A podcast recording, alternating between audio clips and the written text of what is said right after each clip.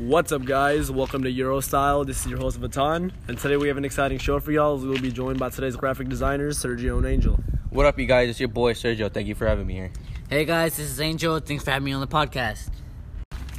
So today we'll be talking about that marvelous invention, which is also known as the printing press, which included the punch and mold system and its contribution to our society.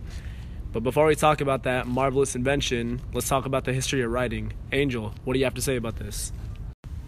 It started in 3200 BC and it was invented in the Near East of China and Mesoamerica, and it's been around for many millenniums.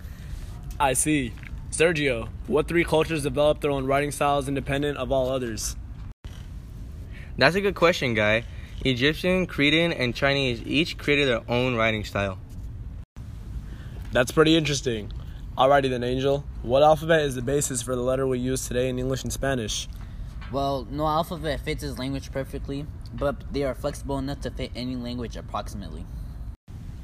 Now let's talk about how Gutenberg invented the movable type printing press. But first, we're going to take a quick break and we'll be back after this message. We want to thank our sponsor Eurostile and remember to use our sponsor Eurostile as your next typeface because its characters are available in several languages including English, Turkish, Romanian, Cyrillic, and Greek. Now back to Eurostile. And now we're back to our Eurostile with Angel and Sergio. Back to our question.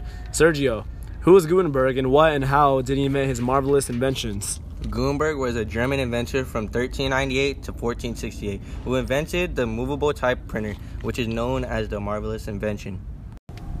Fascinating. And how did his invention change the world? Well, it was a major turning point in the Renaissance, which occurred from 1350 to 1550.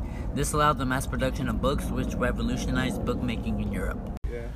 And how did the printing press work? The ink plate presses onto a soft roller, transferring the printed image onto it.